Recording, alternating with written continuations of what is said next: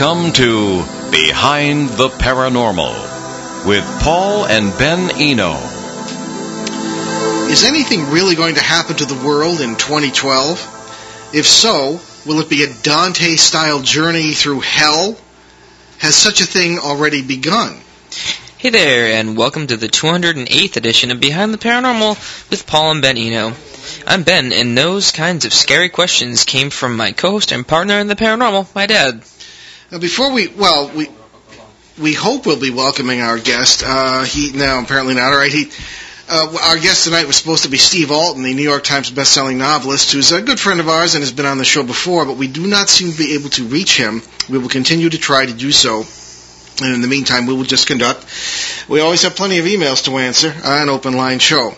Uh, anyway, we do have our paranormal weekly contest. Alright, so much to our surprise, somebody actually got the answer to what we thought was a next to impossible question last week. So, Mark Morrow from Pontiac, Michigan, correctly answered what is the name of the man in Mexico who, in February 2000, videotaped a thing in the sky that was so weird that he didn't make it public. That's kind of a vague question, but the answer was yeah. Well, the answer was uh, Amado Marquez, the name of the man. Uh, he told another respected sky watcher that he videotaped an odd thing in the sky fe- in uh, February 2000. But because of the bizarre nature of the sighting, he decided not to make the video public. According to Marquez's description that day, he was doing his routine sky watch on the roof of his home, and people do that in Mexico because of all the, the UFO sightings uh, that have taken place there, especially around Mexico City. Uh, when uh, Mr. Marquez noticed a dark object was approaching and began videotaping it.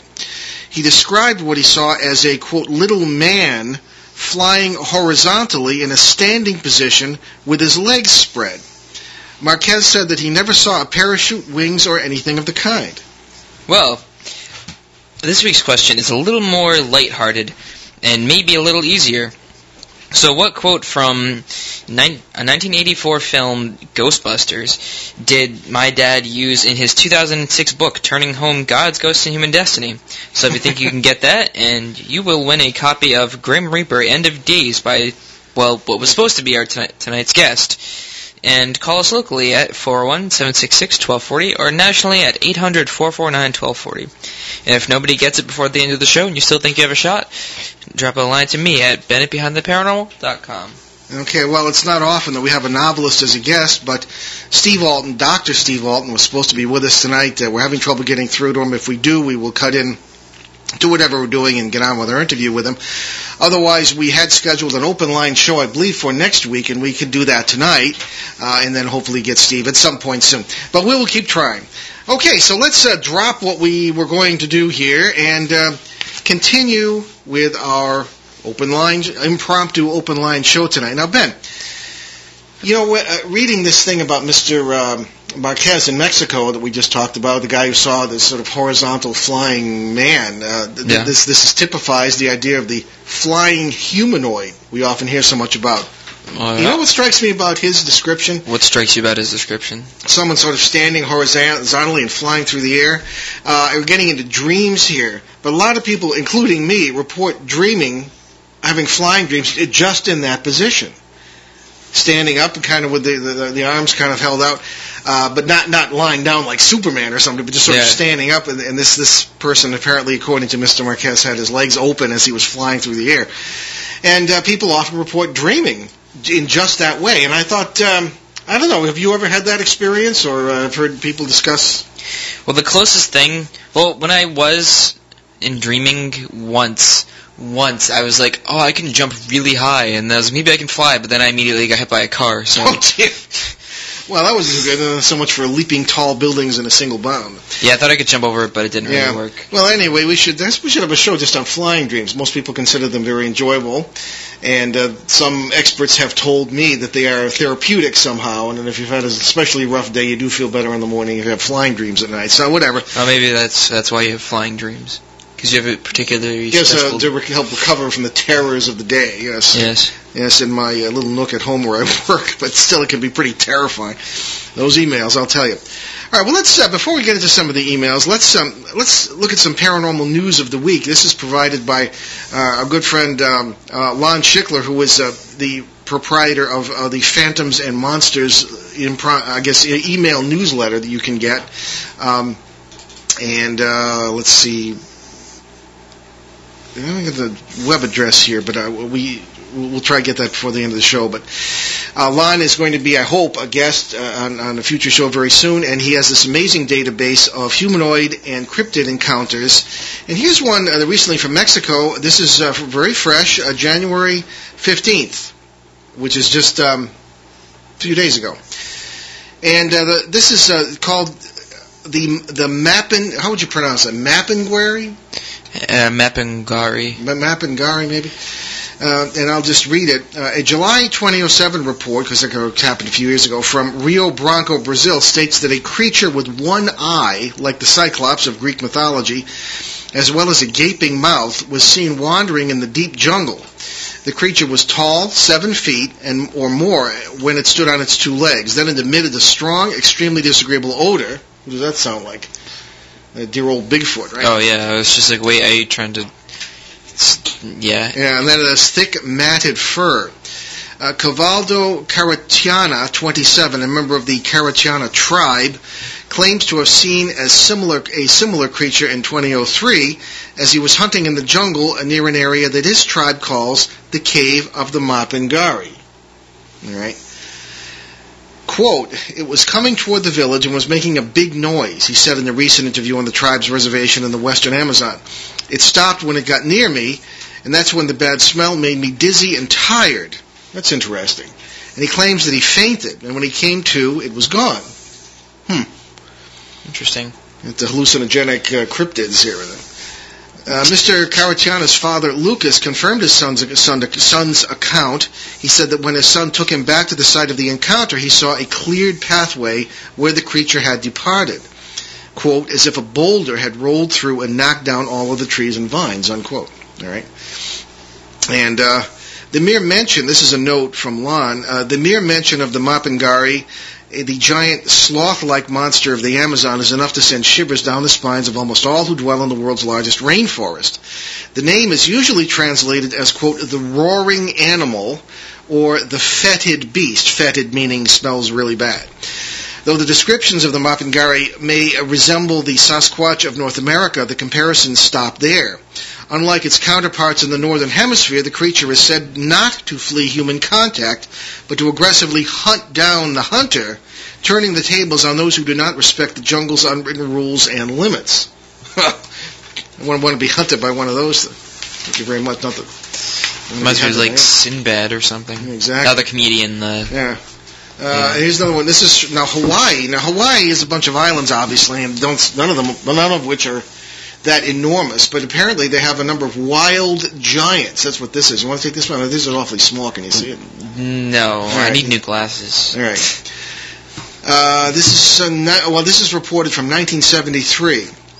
Uh, Rob Carlson had gone to the river in Whitmore Village with his friends to catch catfish. They laid traps in the river for about an hour, intending to come back in the morning to gather up the fish. As they were busy putting the, in their traps, they heard a blood-curdling scream. It sounded at first like a wild man screaming in the bushes right next to them. In a state of panic, the witnesses began to run. As they got to the top of the hill, running down a little trail, they came to a curve in the path. As they entered the curve, they all stopped dead in their tracks. An eight-foot-tall man was walking down the trail, heading right for them. He was naked except for a cloth around his waist. They turned and ran back to the river. To the river. As he stumbled down the side of the embankment, a giant woman stepped out from behind the tree. She must have been at least seven feet tall. Turning downriver, they ran until they came out of the ravine safely. Giant footprints were found at the site. All right. Well, of course, you know, our, our view of cryptids very often is that these are multidimensional experiences, that you happen to be in the right place at the right time or the wrong place at the wrong time, Yeah, and world boundaries will, will overlap, and whatever is possible is out there somewhere. that's kind of funny actually. like, Oh, God, funny. no, no, I mean like they're just like just going about their business, and they just see like a couple of giants, and they're just like, oh, hey, what's up? And then Well, they didn't hang around to, like, have tea with them or anything. Well, I know, but that's just like it's like it's just, I don't know. I think it's funny. Like I don't know why. Well, yeah, well, it's it just. Yeah, kind of like ridiculous. Oh, I, I've been through, you know, 40 years of this stuff, and when paranormal things happen, as you know, they happen very quickly. Yeah. It's almost like encountering a snake. I mean, it's it's not that you're afraid of the snake, at least not most people, but you uh, it happens. It comes out of nowhere so suddenly that you're startled. And paranormal events occur the same way. You know, even in, uh, I look back all the time to that that dramatic case in Bridgeport, Connecticut, in 1974. Even though we we knew things were going on, there was a poltergeist or four of them loose when something when something would, would jump off the floor like, like a table or something, you'd still be very surprised. It would be unexpected, and there seemed to be no warning. Well, here we are. This is in Puerto de, uh, Elisa, Spain, uh, reported on April 4th, 1991. Uh, Jose Saiz, I believe it's pronounced, was traveling alone on an isolated road, and as he was rounding a curve, he saw what he had thought he thought at first was a sheet floating in the air on the side of the road. A what? A sheet. Oh, they said a sheet. I guess like I was... like a yes, floating sheep in Spain. Hey, who knows? Uh, sheet. I guess like a bed sheet. I suppose. Yeah. it now floated on the center of the road, and the witness slowed down and turned on the high beams. Suddenly, he was stunned to realize that it was not a sheet, but a man-like figure. It was moving toward the witness, moving its arms very slowly as if it were swimming. There is a point to this, by the way. Okay. Little by little, it moved off to the right and feet first descended to the ground. The now terrified witness could see that it was a tall man wearing something resembling a dark, flowing tunic. You know, like a kind of a uh, dress coat that comes like maybe down to Yeah. halfway down to your knee or something like that. Uh, as the witness drove by, the, it said he was very had a very pale face and a pointed chin.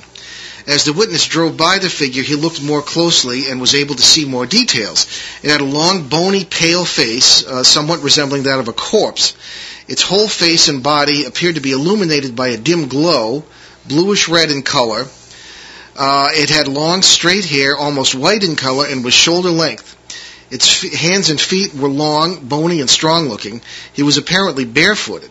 The humanoid was easily over two meters in height and wore something on his forehead resembling a diadem or tiara. The humanoid facial expression was that of extreme resigned sadness and fear. This scared the witness, who, as he drove by the figure, saw it bend down in an almost mechanical fashion.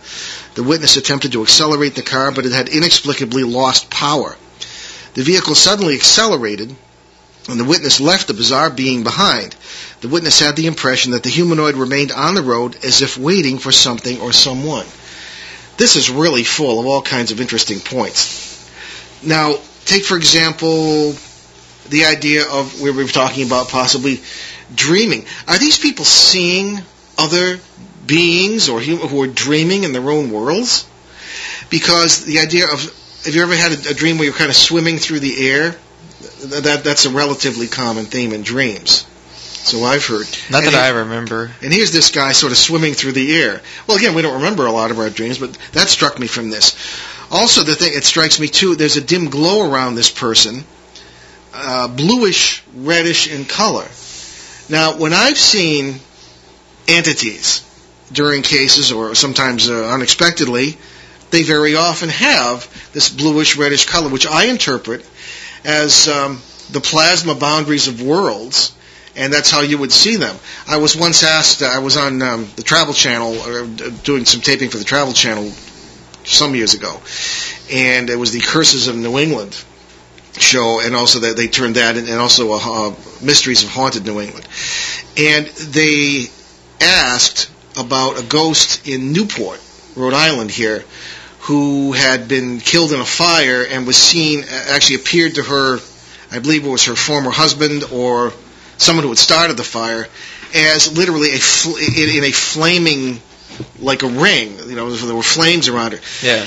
And I often thought, well, that's very common in multiverse experiences. You're, you're, you're looking at someone who's across the boundary of, a, of one of the multiple worlds, and it's a plasma boundary based on electromagnetics. So wait, was she asleep?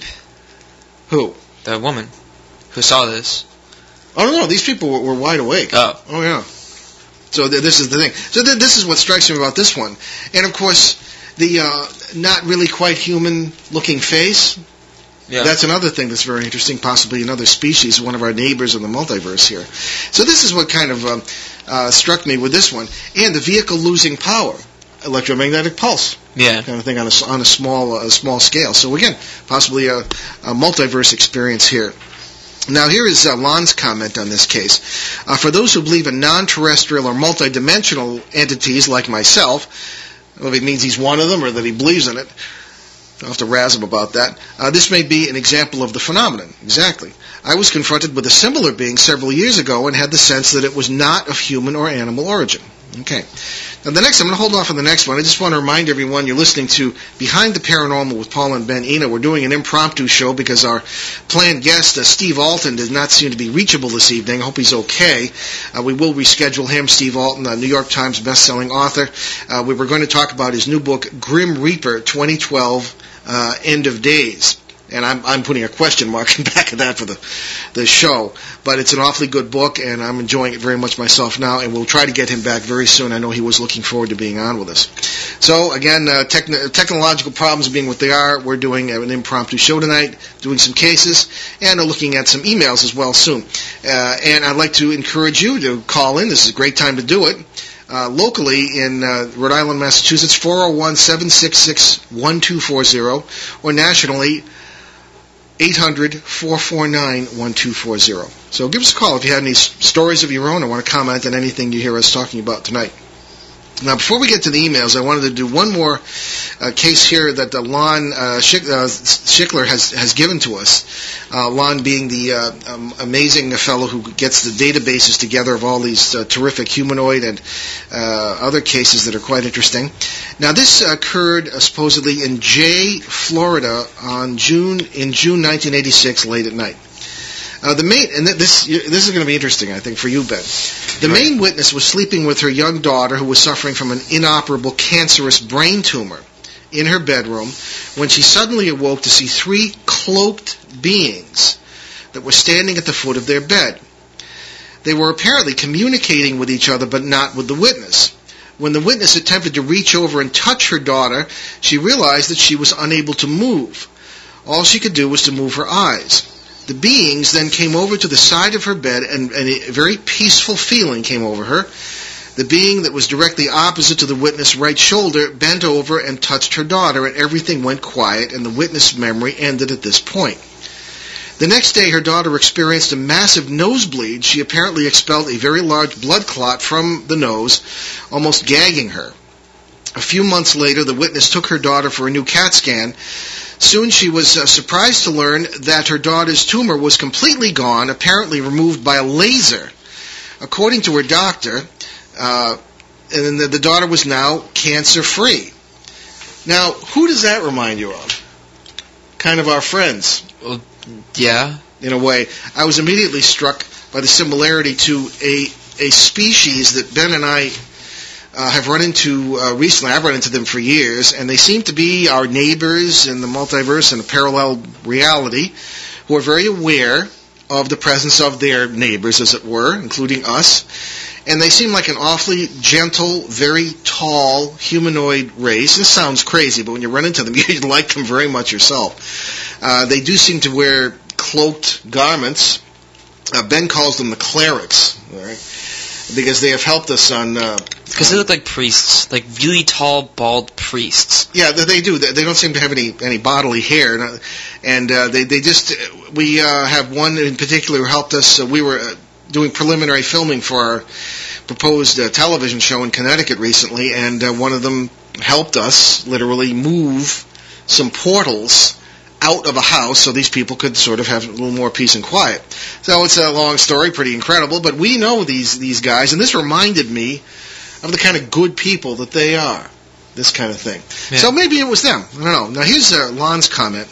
Uh, this is a somewhat common experience. Well, I get- hope, I hope so. I mean, it's a great thing to have happen. In the past, I have received three private narratives, two proven with medical evidence, where the witness had been cured of terminal ailments and the physicians had no explanation for the sudden turnaround. So, there we go. Uh, we got some uh, friends out there as well as enemies, certainly. Okay, why don't we um, take a commercial break, and we're right back with some emails. Behind the Paranormal with Paul and Ben Eno. Be right back. WOON 1240 AM, ONWorldwide.com. Stay with us.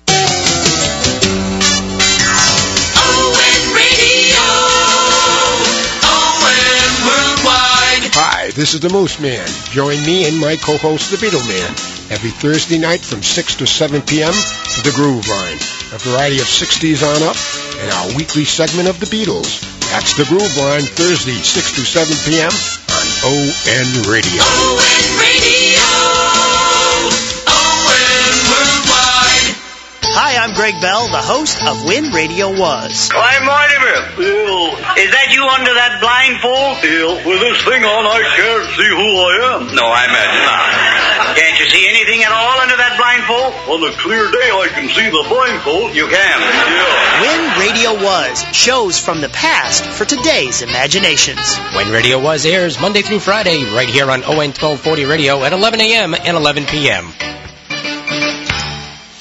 Okay, we are back behind the paranormal with Paul and Ben Eno on onworldwide.com and WOON 1240 AM in New England's beautiful Blackstone Valley.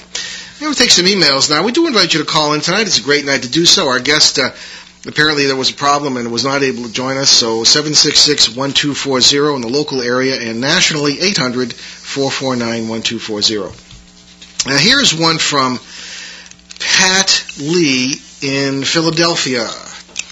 Okay, so Pat says to us, many Christians use John uh, chapter si- chapter three verse sixteen as a way to be saved.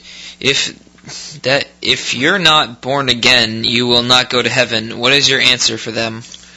Okay, this might have been someone who heard either this show or. Oh, sorry. What what is an answer for them? What is an answer for them? Yeah, that, that well, I don't really understand context. this question. Uh, John three sixteen, of course, is is the uh, probably one of the most popular passages that are used by uh, m- many Christians and or really all, which is you know God so loved the world that He gave His only begotten Son, and you believe in Him and you be saved. Or that's essentially what the message is, and um, especially for those of the Calvinist uh, persuasion who believe that works don't do you any good. It all has to be faith, and that it's, it's now we're direct descendants of John Calvin's sister, but I still don't necessarily understand what he was getting at, Yeah. uh, except to uh, sort of be reactionary against the abuses of the Roman Church at the time. But anyway, I'm not going to get into that in the show. But uh, I don't really. I think what uh, we're being is maybe a little bit challenged here by someone who was a believer and maybe doesn't quite agree with everything that we say. And people, I often get blamed, having spent 12 years in the seminary, I often get blamed for not agreeing with other people's religious points of view. And uh, other people sometimes agree with me, other people are horrified that I don't follow the Roman Catholic line or this line or that line. Well, I don't follow any line. I don't think God does either, frankly. And I, so I, I Pat, I, I don't know quite what you're getting at here. My answer for anyone, Christian or otherwise, is just there's nothing wrong with a simple, honest faith. Be silent, and God will teach you. I think we, this is ironic coming from a talk show host, but we talk too much. There are too many words in our lives. Let it go. Just be. It's all about each other. Because in the end, all we have is God and each other. And we might find one in the other and the other in the one. So I would just say, I don't know. I hear this. Sure. I mean, if you, you, you use what encourages your faith and you use what strengthens you. Um, one size, however, I don't think one size does not fit all.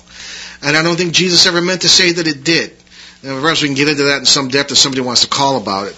But uh, as it is, uh, and that is, I'm always into translations. Uh, John 3:16 is pretty well translated from the Greek in most of the translations I've seen. But in any case, uh, that's that's. I'm just answering the question as best I can. Now, here's a longer one.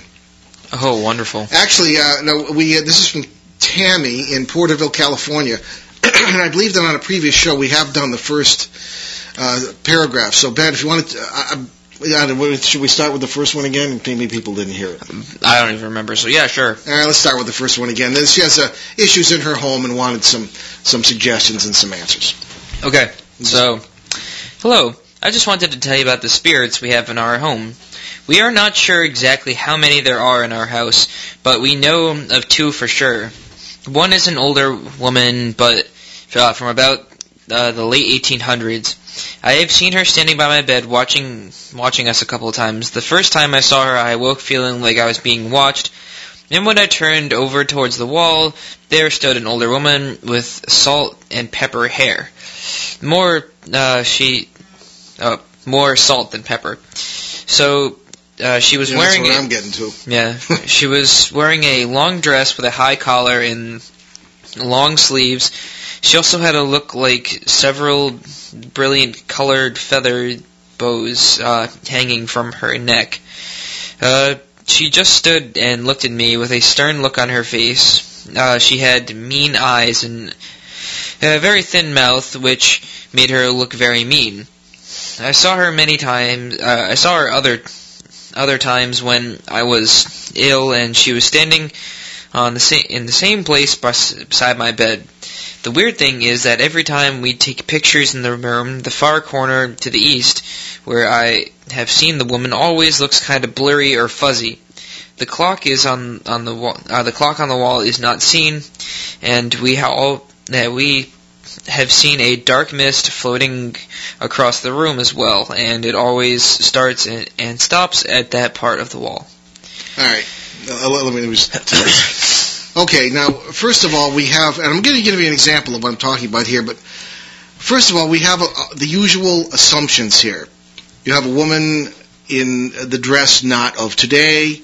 In this case, it looks like she's from the 1800s. Uh, maybe she's transparent or is just sort of standing there, shouldn't be there. We assume spirit of the dead. Well, if this is a spirit, which means a disembodied entity or, or, or an energy without a physical body. Why is it? Why do we see it wearing clothes? Why is it wearing these boas around her neck?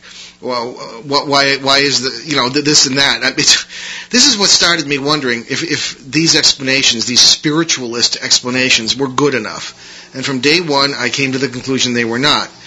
Why uh, do we see ghosts of objects, buildings? We did a whole show just a couple weeks ago on on ghost places, actually last week, on ghost places, whole towns that apparently were themselves quote unquote ghosts.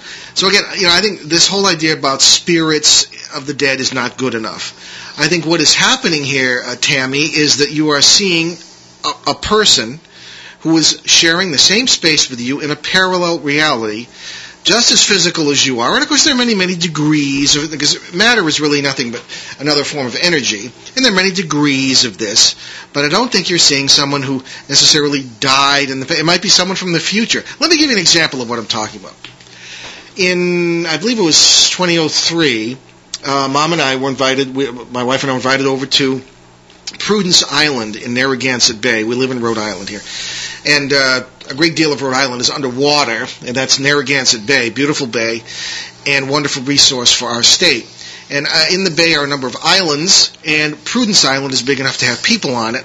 And we were invited over there to. I was supposed to give a talk uh, on the paranormal, and I think the entire island population showed up. I think there must have been 100 people there, and uh, in the community center, and we had a wonderful time. As a matter of fact, they told, uh, we were late getting to the ferry, and they said it was the first time in 30 years they'd held the Prudence Island ferry, and th- that's within our listening area. So hello to anyone on Prudence Island who's listening.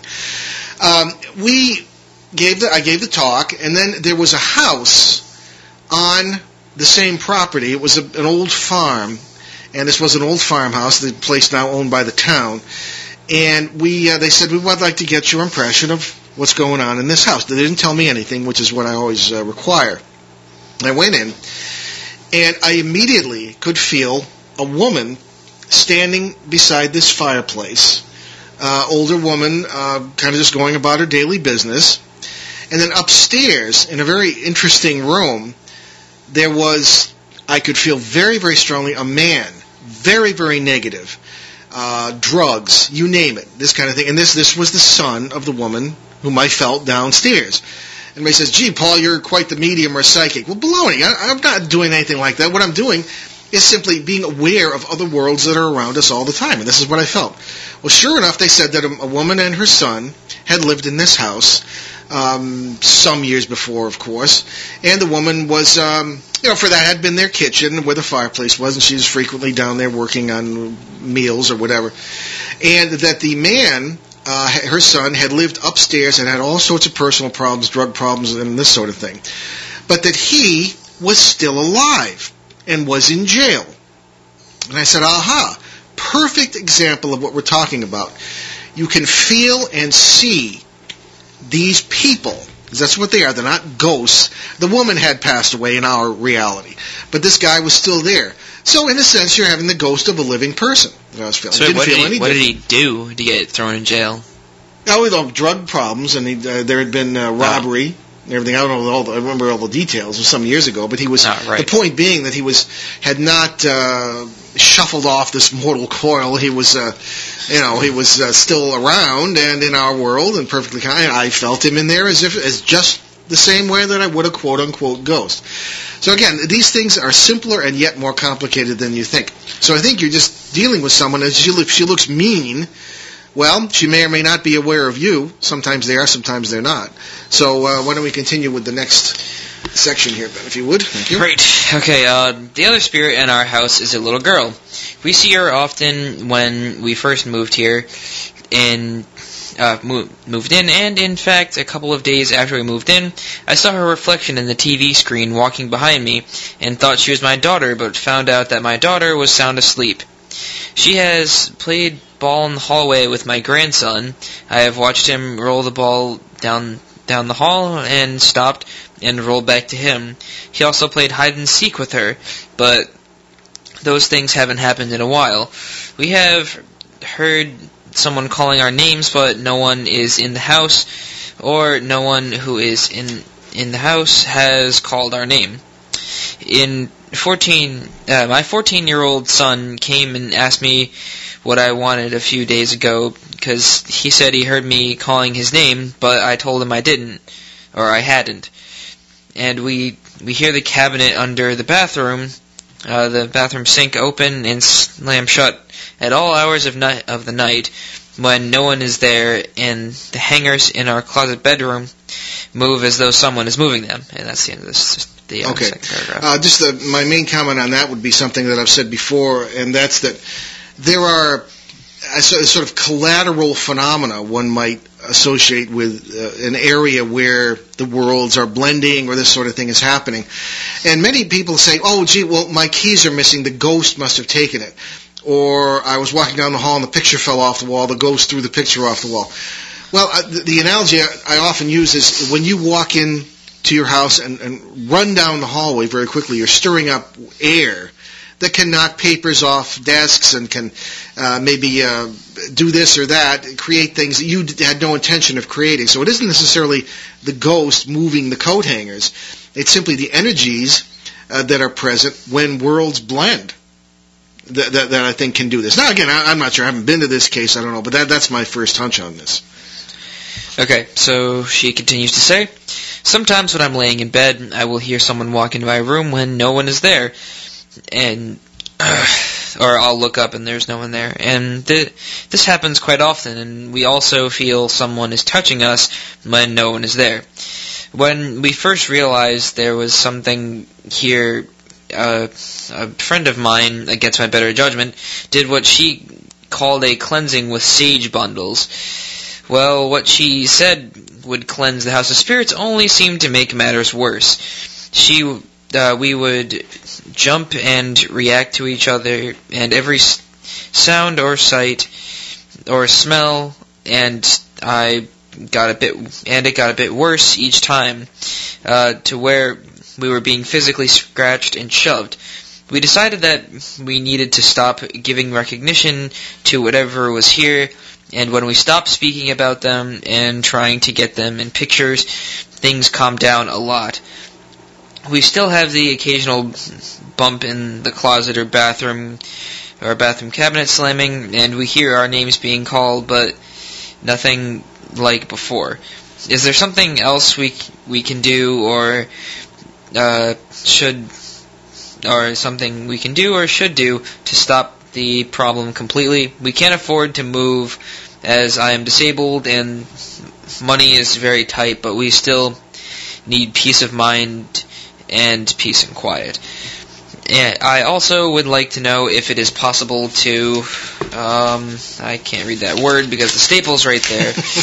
possible to have spirits follow a, a person from place to place. Uh, we have had some paranormal ac- activities in every place we have lived.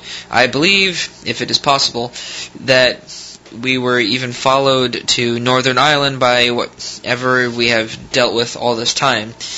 I can tell you about those times if you'd like to read about them. And it says, thank you for your time, Tammy T. Interesting. All right. Well, one thing that's interesting is that they use sage, which is a common uh, herb that is burned uh, in uh, many Native American ceremonies, or a lot of people use it anyway, just to sort of purify the air in a house. Uh, we use it at our house, uh, especially during meditation, and it generally has a very positive effect. But this, Well, sometimes no. It depends on the person who's using it. People just think, oh, it's like a it's a thing you burn and stuff, and it does these things. You really have to like understand the power of what you're doing. I mean, you can't just burn it and be like, oh, yep, things are going to happen. I mean, you have to. It's it doesn't do the right things with certain people. really, well, you know more about it than I do. Go ahead and talk about it. Well, I don't know. From things I've seen, like TV shows and stuff, where they burn sage and they're like, "Oh yeah, sage," and then they mix like fifty different religions together, and then like they get like this massive thing Yeah. that's like, well, it's a mixture of this, this, this, this, and this, and that just completely ruins the whole effect of sage. So it depends on your belief system. Well, no, it depends on the person who's using it. Okay. Like- what what in the person determines how they're using it? If they know what they're doing. Okay. I mean, if someone just gave you like a leaf or something, like here, this whole this is holy, burn it in a house and it'll make it uh, awesome, and then you're like, oh okay. But if you don't do any research into the background of it, like what it does, where it came from, like the people who grow it or whatever, then it you it just doesn't do like what it's supposed to do, or it could be a knockoff. Uh, what do you mean a knockoff? Oh yeah, there's knockoffs and stuff where they put like er, they put like pesticides on it and all oh, that. yeah, yeah, yeah. That also has a lot to do with it Yeah. because sage only grows in f- like four places, and I remember this from when I went to the Navajo's reservation. It grows on like these four mountains around it, and it only it that's where the real stuff is. It grows there. Like it has a different texture, a different smell. on the reservation. Yeah, it has a di- if it comes from that, it has a different smell.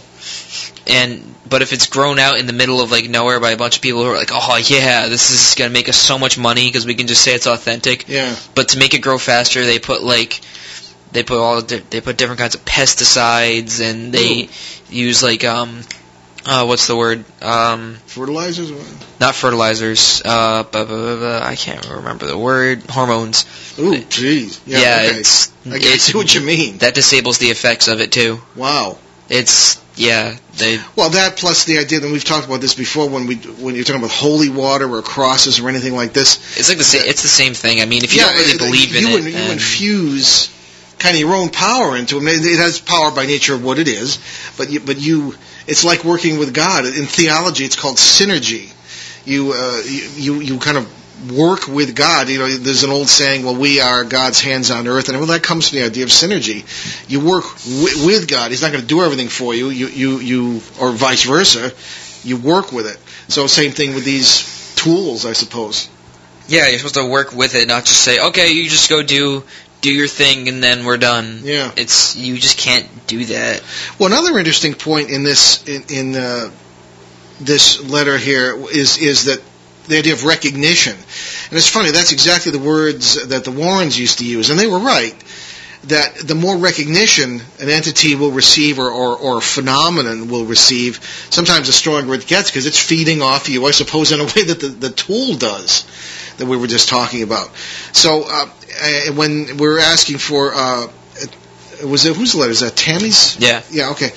That uh, I think it's a good idea, and you ask what to do about this. It's a good idea that you go on with your daily lives. Uh, I'm a little concerned that you've um, you've got you're kind of uh, I suppose in a situation where you have to stay at home a lot. See a lot of cases where people are stuck at home. stuck at home. Uh, even cases around here in the uh, Blackstone Valley that, that I handled years ago.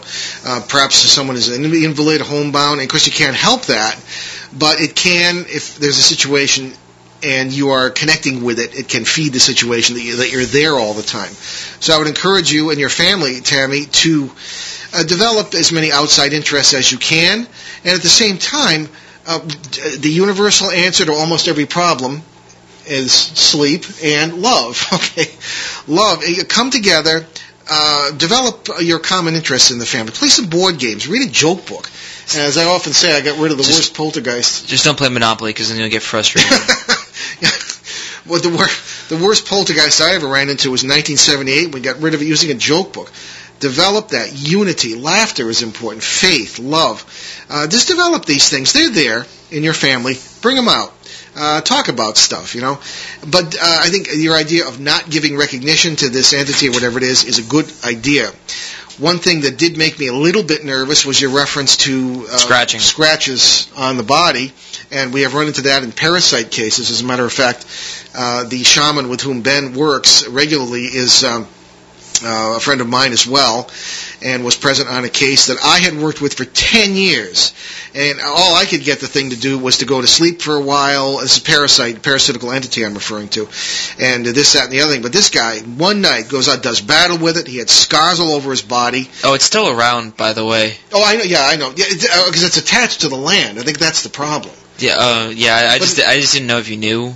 No, no, yeah, we talked Oh, about that. Yeah, okay. So it's not like he, you know, completely knocked into the next Well, you can't. universe. You well, you can, but Well, you can't. can, but it's you know these things. Um, there's no way to. Re- a lot of people want us to come in and fix it. Well, it's not that easy. These things uh, very often are attached to the place simply because of the energies that are there, and there are high tension wires running not far from the property. I always notice that. yeah. So in any case, but they have a good man there now who can uh, keep it in check and uh, maybe put it to sleep for a while. It may, you may not be able to get rid of it, but I think uh, again, Tammy, just keep it positive. Keep united with your family. Keep your attention elsewhere, and I think you're going to be uh, having a better uh, a better time with this entity, and maybe won't be bothering you so much. Okay, now we have um, apparently we have quite a few listeners in Mexico, and this is from Caleb Caleb Tavar in Monterrey. He's written to us several times uh, privately, and he's uh, become a fan of the show, and he's uh, reporting a few interesting things uh, going on down. there. Eh. Okay, uh, Caleb writes. Okay, it's hey, you know, it's, it's Caleb Tavar again, the guy, the guy from Monterrey, Mexico. Maybe this mail will sound weird, but That's all we get Yeah. day in and day out around Yeah, this place. But he's like, I still feel like writing it. I've been listening to your recent and past podcasts. About a few days ago, I got one called The Psychic Night. And there's one guy who asks something about how to get a how to get rid of ghosts or parasites, or well, something like that. It doesn't matter too much uh, the question, but the answer it really hit me. Maybe it was the right time and the right moment to hear that. Love humor, so I in like we just said to Yeah. Tammy. Yeah. yeah, basically. So he's like, he's like, so I have instructed myself to be happy and care about your neighbors. And what I really loved was this biblical verse, "Love your neighbor because he is yourself." Uh, double wow. I just did a big uh, Greek uh, translation thing discussion with somebody by email on that. So what's up? Okay, so Amazing Freeze came in the right moment, and I've been kind of sharing it with my close friends, and we need to hear and express good good things on these days. As you know, my country and especially the city where I live, it's really in deep trouble with drug-related violence and some other really nasty stuff. And my people are frightened. So you can almost cut with a knife. knife uh, you can almost cut the tension with a knife, and the negativity in the air. Uh, I myself am strong. I try to be as strong and faithful as I can be. So after witnessing nasty stuff, like right next to me, it's frightening. Also, uh, I do not want to think about the feast the parasites are having right now with this uh, pre- premier bad energy Yeah. buffet. He's really uh, Yeah. it nailed. He's like, I'd, I'd like to thank both of you for sharing what you know and deliver these sample words, and that we already know, but most of us don't use them. Okay, don't fear that. That doesn't mean that I'm going to do a cult to the Enos. All right, so let me explain to you a little bit why I'm so excited about this rediscovery. I grew up on a very religious home. My dad is a Protestant uh, pastor. My mom's dad was also a church leader. My brother has a degree in theology, and my sister too. But in some way, I find the doctrine quite complicated and old in the same way.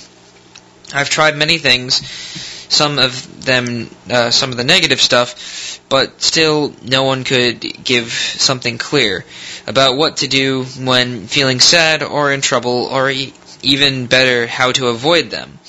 And on this uh, less ordeal of the things that I like, in a moment that I realized uh, that I really needed to hear something cool, a guy from a tiny place in the USA to say it's simple.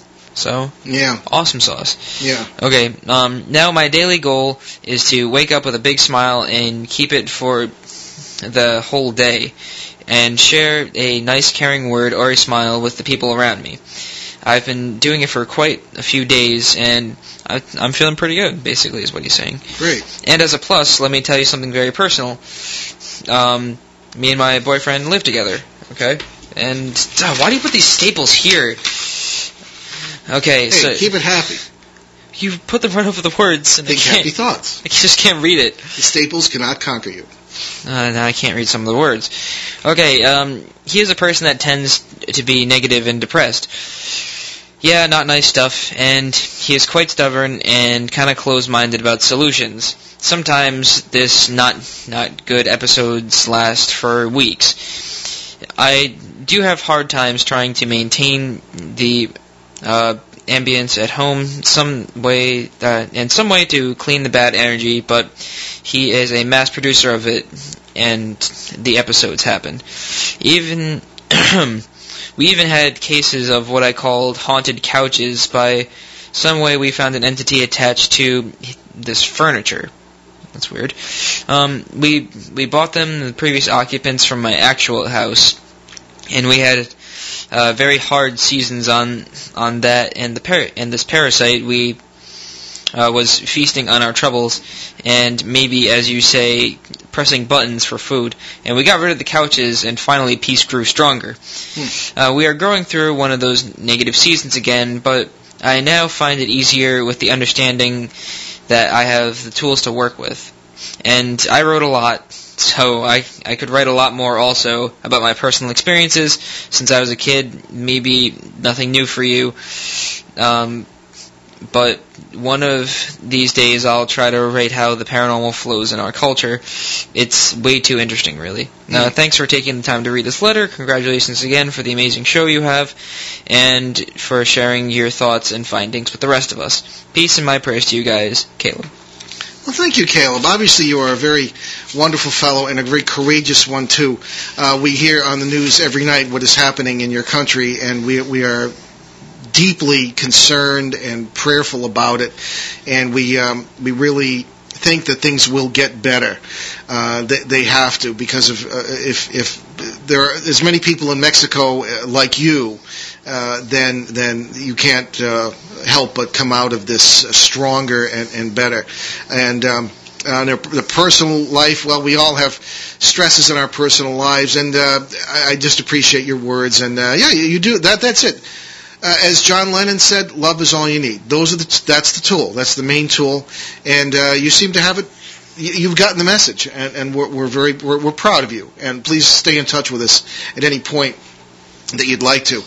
Now, certainly, I wanted to comment on the this, idea of uh, we're kind of coming coming down to the end of the hour here, but um, haunted furniture, as it were. And it's funny. th- This, this came up on the uh, the Travel Channel show Curses of New England, and we they had me commenting on uh, Belcourt Castle, which is a lovely little mansion in not so little in Newport, Rhode Island here, and uh, they have a haunted suit of armor and the this and that and the other thing.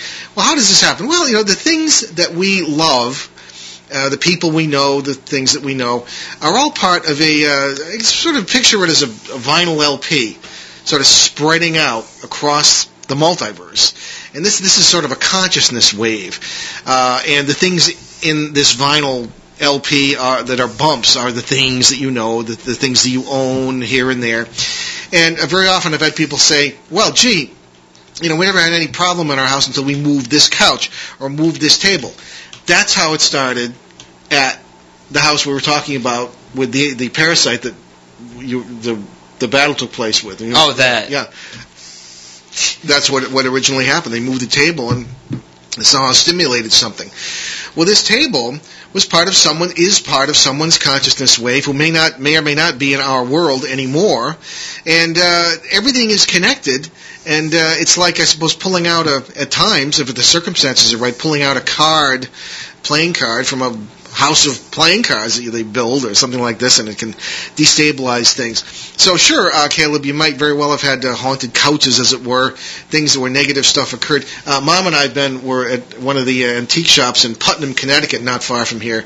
Wonderful, wonderful town, great people, and wonderful antique shops and flea markets. And we went in there, and there was just there was a small room with some some somebody's estate, I guess, had been in there with some furniture, and we just there, we both froze.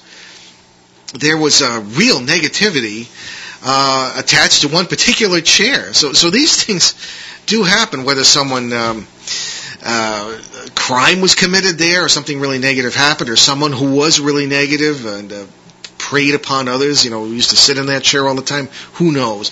But that apparently was one of the issues that. Uh, it's like a trap chair yeah, it was, uh, you know, whoever buys it might have some problems, but uh, Mom and I picked right up on it uh, over there. Anyway, well, again, I guess we're just about ready to wrap up here, and uh, we're very sorry that we couldn't reach Steve Alten tonight. We will try to reschedule him soon. And uh, I'm sure that there was a story worth hearing behind that. Uh, we do refer you to our website, behindtheparanormal.com and you can get well over 200 podcasts of past shows on this station and on CBS and on AchieveRadio.com on all sorts of different subjects and all sorts of different guests. Past guests, future guests are uh, also uh, reported on on our site along with talking points. So, we want to thank our producer, Craig Pelletier, the Miracle Worker, and we'll see you next Monday. That'll be January 24th at 7 p.m. Eastern, 4 Pacific, right here on WOON 1240 AM onworldwide.com. And uh, Ben and I had planned on doing a show, I guess this show, just like this, answering uh, the increasing number of emails and talking about some. We only got the three. News. Yeah, well, that's for, for us. That's pretty good. So if we can get, uh, we'll, we can do that again. Uh, if we can reschedule Steve Alten for that time, we will do so. Uh, but stay tuned on that. And we'll we'll give you a good show. Try to give you a good show uh, next week anyway. All right. So in the meantime, you can tune in to our Sunday evening CBS radio broadcast, and that is in Boston, Pittsburgh, Detroit, and Seattle, and online at www.newskyradio.com. On January 23rd, we'll have our con uh, controversial author and ancient mysteries expert David Wilcock. And remember, you can always get free podcasts of all our shows, along with our show schedules and guest information at www.behindtheparanormal.com. In the meantime, we leave you with a simple but bombshell quote from Albert Einstein, which we children of the so-called information age ought to think about very deeply. Quote, information is not knowledge, unquote. And thanks for joining us on our great cosmic journey, and we'll see you next time. Return to this radio frequency 167 hours from now for another edition of Behind the Paranormal with Paul and Ben Eno.